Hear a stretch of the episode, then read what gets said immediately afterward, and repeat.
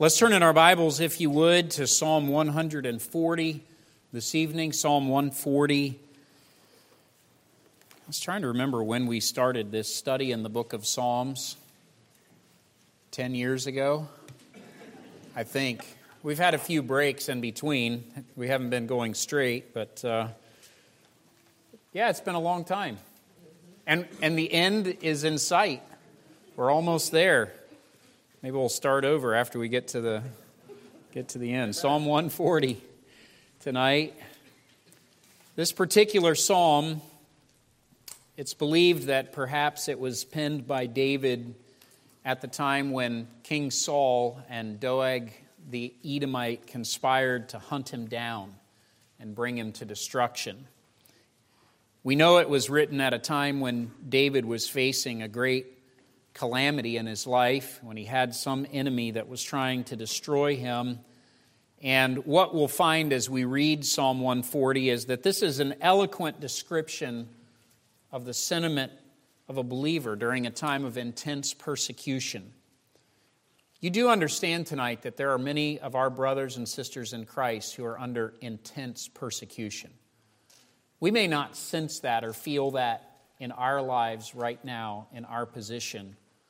But all around this world, there are people who are crying out for justice to the God of heaven. And surely God will bring about justice in this world. That's the theme of this particular psalm. I've titled the message tonight, Preserve Me, Lord.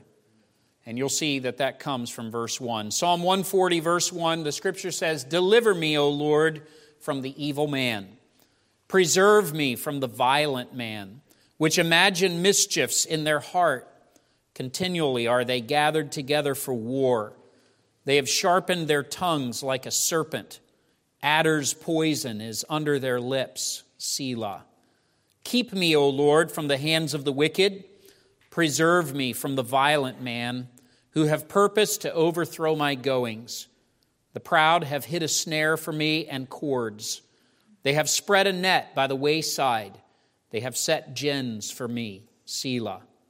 I said unto the Lord, Thou art my God. Hear the voice of my supplications, O Lord. O God, the Lord, the strength of my salvation, thou hast covered my head in the day of battle. Grant not, O Lord, the desires of the wicked. Further not his wicked device, lest they exalt themselves. Selah.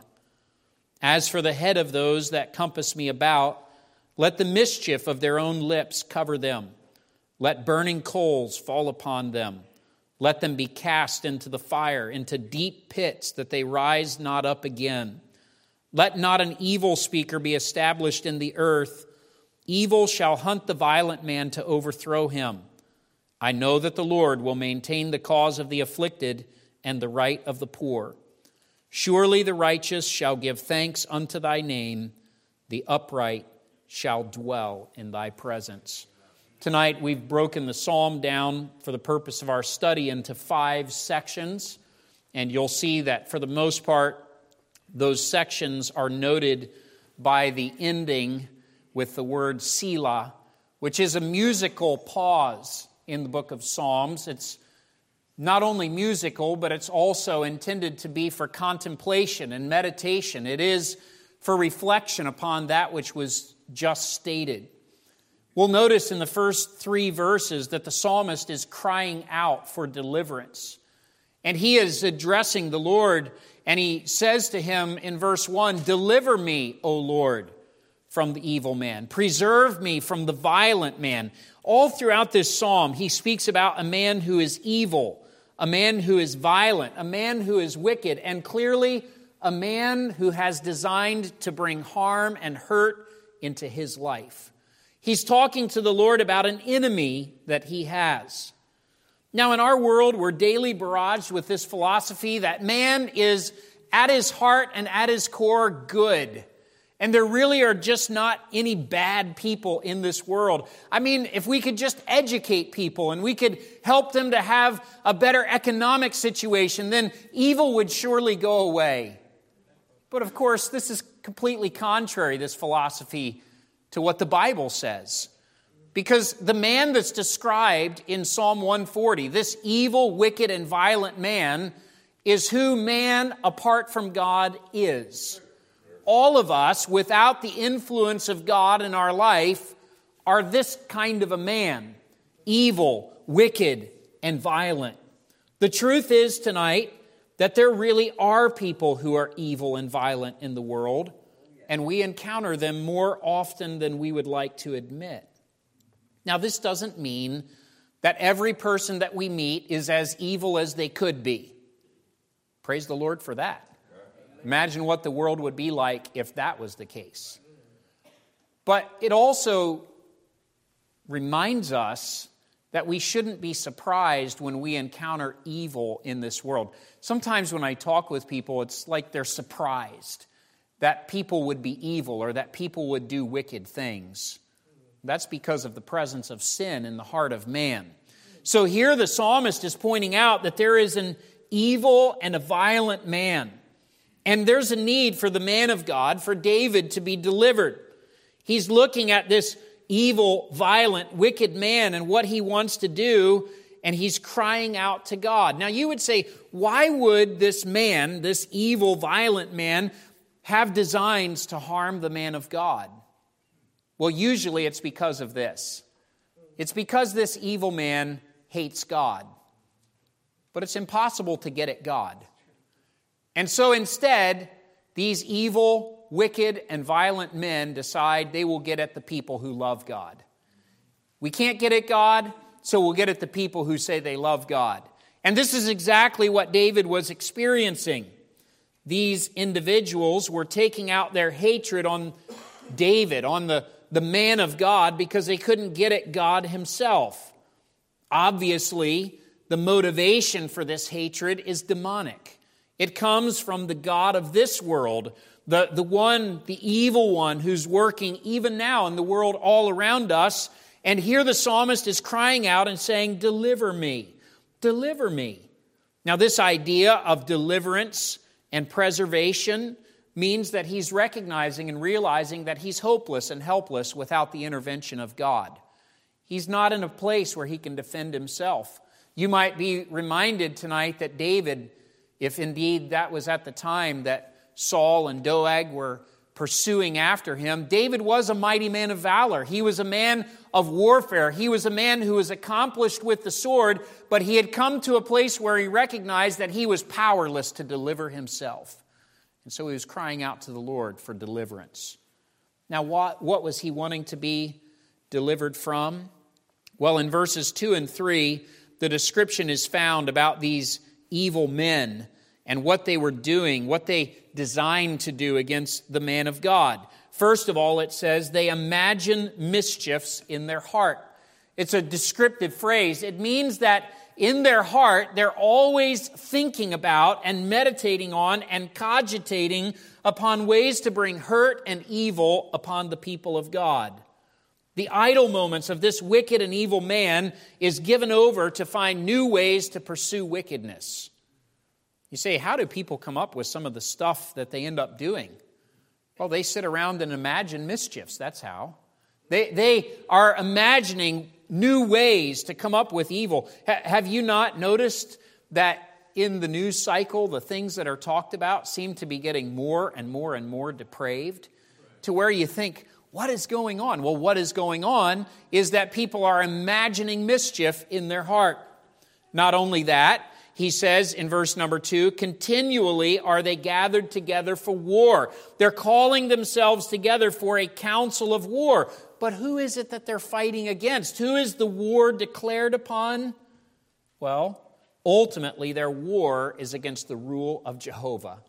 They don't want Jehovah's rule or authority over them. They want to do their own thing. They want to live their own life. They hate the authority of God, and they're banding together, doing anything possible to overthrow God's authority in their life. This is a vivid description of our world today. In verse 3, they've sharpened their tongues like a serpent. One of the chief methods of war that they use is the use of their words. And the picture that the psalmist paints for us here is of a beautiful serpent. It's beautiful to look at. In fact, you might be drawn to it, to, to, to gaze upon it, but be careful that you don't get too close because just like that, a serpent can strike and its poison can be left in you. They're unpredictable. And just like that, these individuals may seem as if they're harmless. It, it seems as if, well, they're, they're nice people. They seem to have good intentions. Be careful because they strike with their words. Unless you think that words are harmless, remember that some of the deepest wounds any man will bear will be words or wounds that were inflicted with words. Wounds inflicted with words can last for years, even an, even an entire lifetime. The words that are spoken of here are not just words that are directed against the man of God, but they're words that are directed about the man of God. And clearly, the goal is to tear down God's man. goes on in verse 3 and says, Adder's poison is under their lips. It's descriptive, or, or it reminds us of the passage in Romans chapter 3, speaking about the wickedness of man and man's sin. And one of the things that God keys in on over and over and over again is that men's mouths, their tongues, the words that they use are filled with poison. An adder is a very poisonous snake. And to have adder's poison under your lips is a vivid picture that they have these words that can cause rottenness to bloom and cause a great destruction in the world around them. And now the man of God is recognizing that he's the target of their venom and of their hatred, and he's crying out and saying, Lord, please deliver me. Which brings us now to verse 4.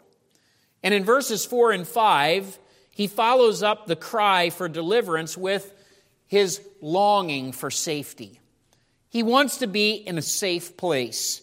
And so he says this in verse 4 Keep me, O Lord, from the hands of the wicked. Preserve me from the violent man who have purposed to overthrow my goings. Now, there's a reminder for us in verse number 4 that the only safe place for the child of God is in the presence of the Lord. That's where safety is. Remember and never forget safety is of the Lord. Oftentimes we're thinking, now, how can I get myself into a nice, safe place, a nice, you know, there's lots of talking today about safe spaces. And uh, I want to get in the safe place. I want to get in a place where I'm protected, where I'm, where I'm uh, shielded from the attack that could come upon me. That is in the presence of the Lord.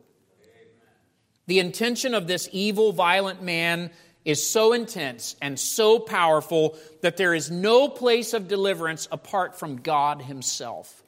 And the psalmist recognizes that God is his only hope, that God is his only help. And so he makes a petition to the Lord. He cries out to the Lord in verse 4 and he says, Keep me. Keep me, O Lord.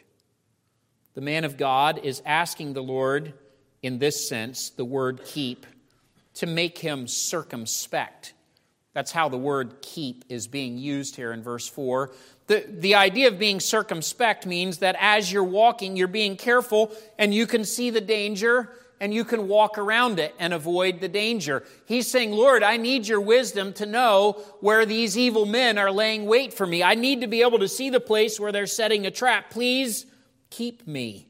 Give me wisdom to know where the trap is laid. You do understand and realize that as we proceed further in this evil age, it's very likely that we'll see more traps laid for the people of God. This is not a new thing. If you look back on the history of the people of God, you will find that they were frequently trying to be trapped. We know that even the Pharisees and the Sadducees, this is exactly how they handled Jesus. They were always trying to trap him in his words. They were always trying to trip him up and trick him into saying something that they could say, Aha, we've got you at last. And of course, they never could catch him, so they finally had to bring false witnesses in order to bring him to the place of trial. The psalmist is crying out and he says, Lord, keep me. He also prays in verse 4 Preserve me. Preserve me from the violent man who have purpose to overthrow my goings. The word preserve means this He needs the Lord to be his watchman. He needs the Lord to be a guard over him in the way, lest he would be overtaken by this individual that he describes as the violent man. This violent man has purpose to overthrow his goings. For some reason, there's a, an evil delight in wicked people when they can see a Christian tripped up, when they can see them falter and fail and stumble. It's no mystery. If you work around people who don't know the Lord, they, for some reason, often delight to see Christians stumble and fall. They love to accuse. They love to point out failure and fault in the life of the believer. This is not a new thing and it's not a strange thing. And the psalmist says, Lord, they've purposed to overthrow my goings. They're trying to keep me from walking in the way that I ought to walk. Now, the plan of the wicked then is described in verse 5 as he speaks about the intention of this wicked man who have purposed to overthrow my goings. This is that idea that I was just describing to you. This, this is the kind of man that loves to cast other people down. He loves to bring people to a place of destruction, to, to tear them down, and to cause them to fail in their endeavors, particularly in any righteous endeavor. And his way of doing this in verse 5 is a threefold way. First of all, he hides a snare with cords. Second of all, he spreads a net and third of all, he sets gins.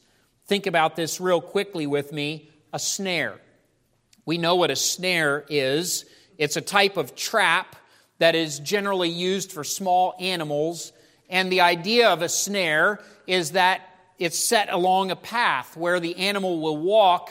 And when the animal is walking in that way, it doesn't notice and it gets caught in the snare. And the harder it pulls against the snare, the, the tighter the snare gets, it's a noose. It's, that's the, the, the style of a trap that it is, but it's a hidden snare. There are many snares that are hidden in the world for the child of God. And certainly we know the enemy of our souls is looking to snare us.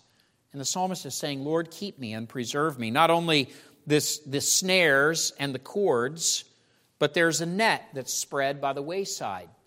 And the net, which is spread by the wayside, is there if the, if the man of God happens to get off the path a little bit, stops walking in the way of the Lord, and aha, there's a net to catch them, and now they can't get away.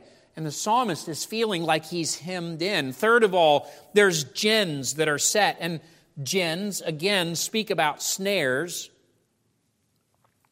or a trap that is set with the intention of tricking or tripping up the man of God. And so the psalmist is recognizing look, everywhere around me, there's dangers and there's threats. Now, I want you to just pause for a minute because here we come to this word, Selah, and we're reminded to stop and think. And I want you to be reminded this evening that we have an enemy. The devil is walking about as a roaring lion, seeking whom he may devour. We do have an enemy of our souls who would like to cast us down. There is a, a, an evil force that is working in this world that would like to trip us up. And lest you think that this world is a safe place, I want to remind you that this is not the resting place. This world is indeed a place of danger. We're on a battlefield. We got to be tuned into that reality. But then we can also receive consolation as we remember and are reminded tonight that in the presence of the Lord, even in this evil world, there is safety. And the psalmist says this Keep me, preserve me. Then in verses 6 and 7, he expresses his confidence in his supplication. In verse 6, the psalmist describes it this way I said unto the Lord, Thou art my God. Hear the voice of my supplications, O Lord. Think about this. First of all, he describes his relationship. What is it that's going to keep us safe in this evil world, in this world of danger? It's our relationship with God. And he says it very plainly and eloquently here in verse 6 Thou art my God. There's something special when you know God personally, when He is your God. And while it's alarming to think about those who would seek to overthrow the people of God and those who are trying to trap and the enemy of our souls, and we realize we live in a dangerous world, a spiritually dangerous world, there is a great consolation in remembering that He is our God.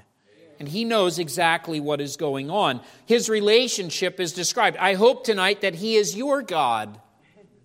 You know, it's a sad thing to have to ask someone else to pray for you because He's not your God.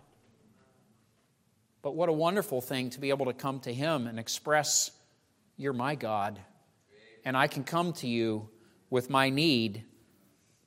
As he was burdened to come to God, then in verse 6, his supplication is presented.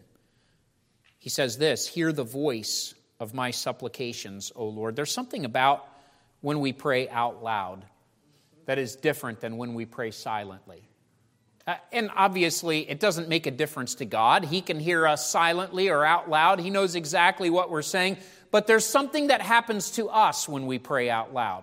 Perhaps it has something to do with the fact that we are more focused in our prayer, that we are more intentional in our prayer, that, that we're more careful to speak scripturally to God in our prayer. But notice that he says he is crying out with his voice. Hear the voice of my supplications O Lord. And of course, we're reminded there that the name of God is Jehovah. He's the one who is not overwhelmed by the troubles that we face. The psalmist knows very well that the God he is speaking to is capable of dealing with his situation, with the burden that he's presenting.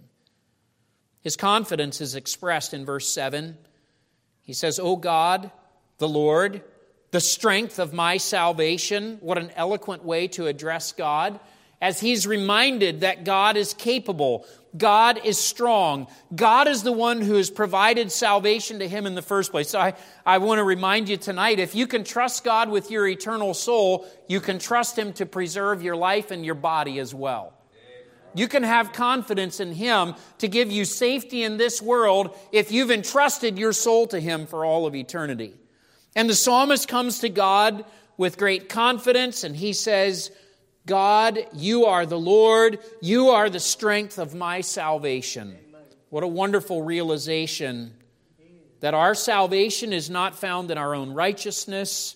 Our salvation is not found in our own attainments, in our own uh, good works, but rather our righteousness is found in the one who is the strength of our salvation.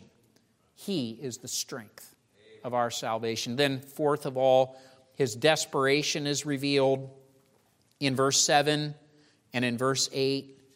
He says, Thou hast covered my head in the day of battle. Obviously, the psalmist had experienced God's deliverance before. He had seen God work. When he speaks about his head being covered in a day of battle, in, in a time of primitive warfare, having your head covered was especially important to shield you from the missiles that the enemy would send, the arrows and the rocks and those sorts of things. The head needed to be covered, but the picture is of God Himself covering the head of this man, and He is keeping him safe.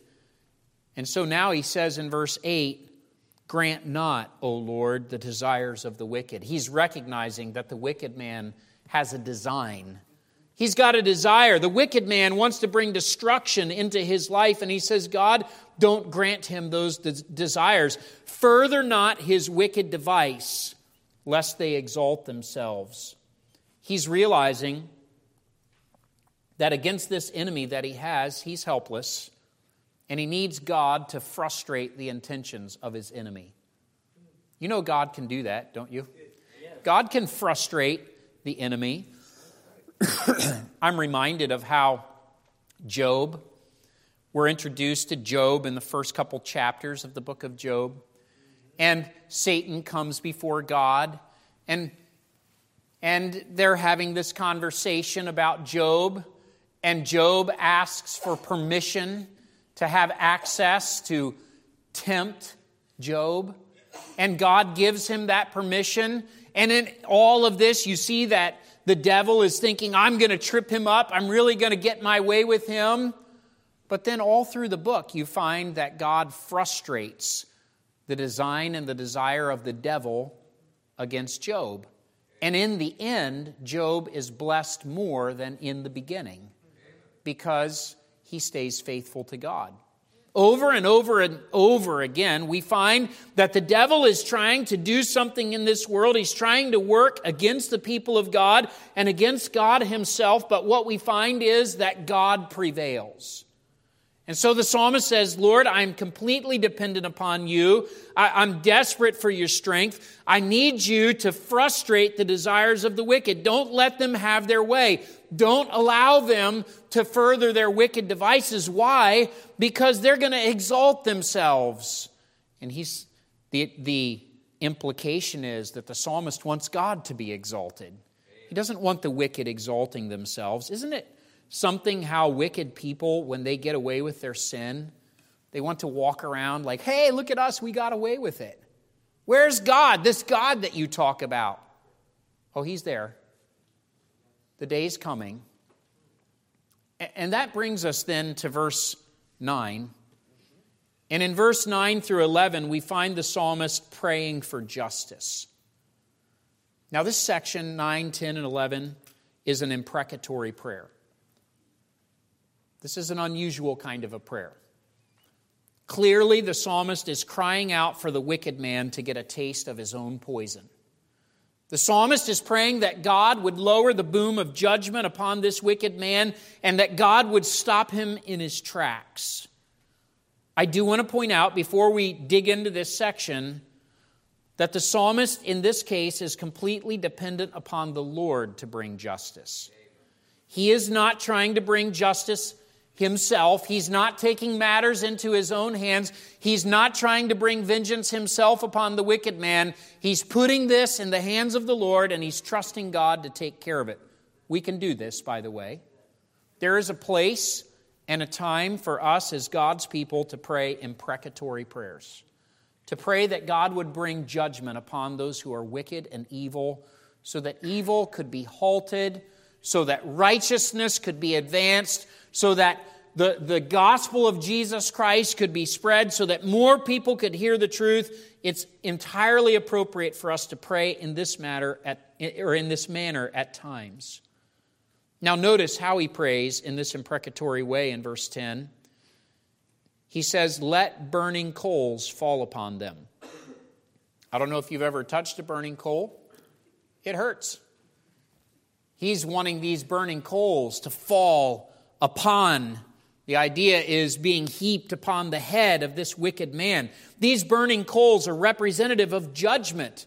This is the justice of God being served. And the psalmist is crying out, Lord, bring judgment about in this world, bring judgment upon these wicked men. He goes on in verse 10 Let them be cast into the fire, into deep pits, that they rise not up again. The picture seems to be clear. He's praying for God to cast this wicked man into hell. He wants this wicked man to face the judgment of God. He's saying, I have no deliverance. I have no hope and no help. God, you've got to take care of this. And he asks for this man to be cast into the place of judgment. He goes on in verse number 11. He says, Let not an evil speaker be established in the earth. And the idea here is that he wants God to make them unable to find a place of establishing. He doesn't want them to be able to find a place where they can stand upright. He wants them to have instability. He doesn't want them to be able to continue with their evil pursuits. This is a biblical, true way for us to pray for evil men to be dealt with in this world. Do you know there are wicked men in this world who are trying to take advantage of innocent poor people all around them. And it's entirely appropriate for us to ask God to not allow them to be established in the earth, for God to cut them off, for God to cut them short from their evil design and desire. Finally, he says in verse 11, Evil shall hunt the violent man to overthrow him. It's the very same word that is used in verse number four when he cried out to God and asked God to preserve him from the violent man who have purposed to overthrow my goings. Now he's praying that the violent man would face a taste of his own medicine. He's asking for God to allow this violent man to face the thing that he has been putting upon other people. He says, God, I need you to overthrow him so that this evil, when he speaks about evil here, he's talking about calamity or trouble, difficulty coming into this person's life. So he's praying in an imprecatory way and saying, God, would you trouble him? Would you keep him from being able to pursue the goal that he has of bringing destruction in my life? So he's praying for justice. He's praying that God would bring this justice about in his life and in the world. Then we come to verses 12 and 13. It's the fifth section in Psalm 140. And here the psalmist expresses his assurance. He has an assurance that he's operating upon.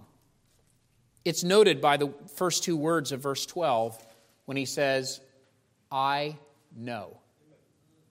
Now, there are some things that as God's people, we know. We know. One of the things we know is that we have a home in heaven. That's a wonderful knowledge.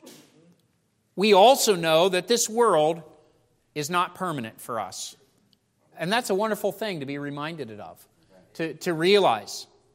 We also know that all things work together for good to them that love God. So no matter what happens to us, no matter what kind of things may happen at the hands of evil men, what kind of calamity or difficulty we might face, whatever happens, I know that all things work together for good to them that love God to them who are the called according to his purpose. It's good to know some things.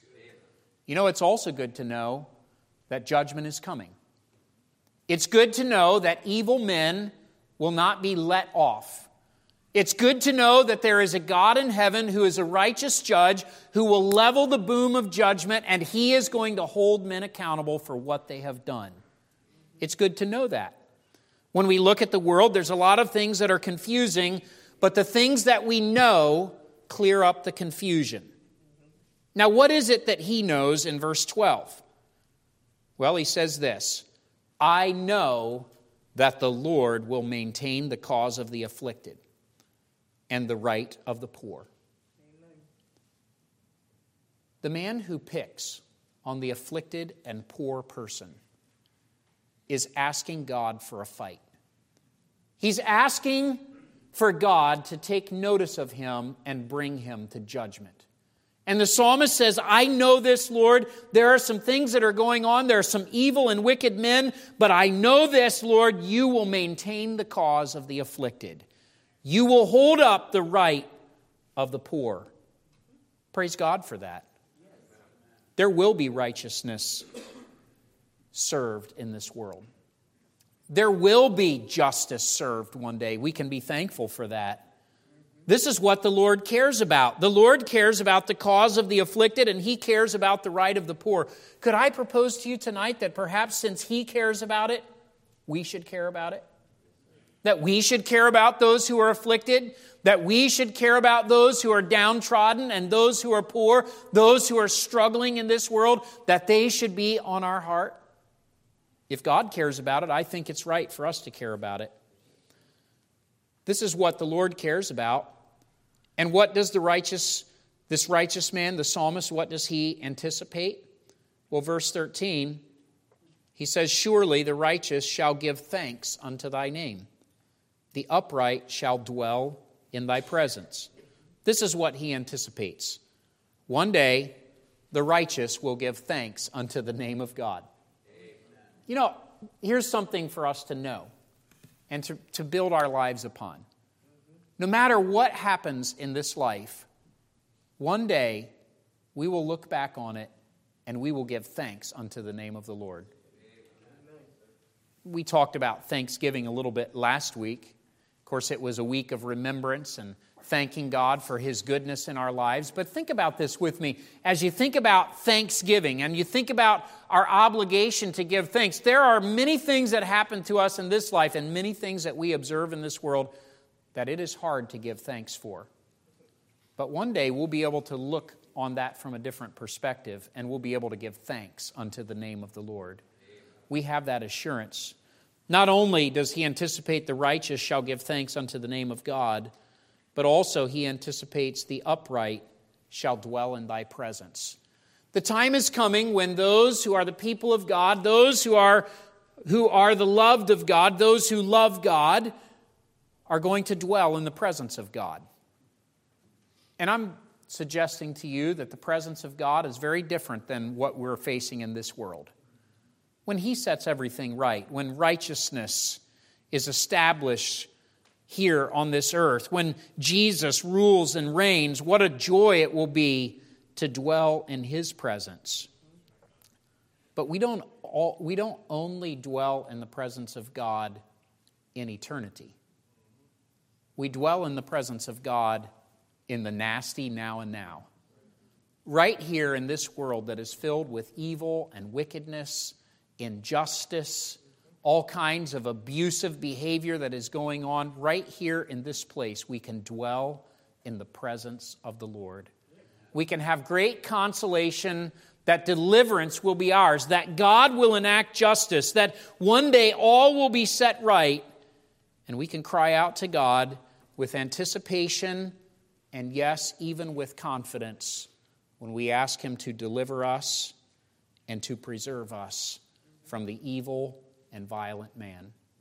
Yes, there is wickedness in this world. The wickedness that is in this world is very deep and it's very dark. That's the heinousness of sin. But be reminded tonight that our God will be victorious. And we can thrive even in this world. And yes, though we may face some difficulties, we can have the confidence of deliverance.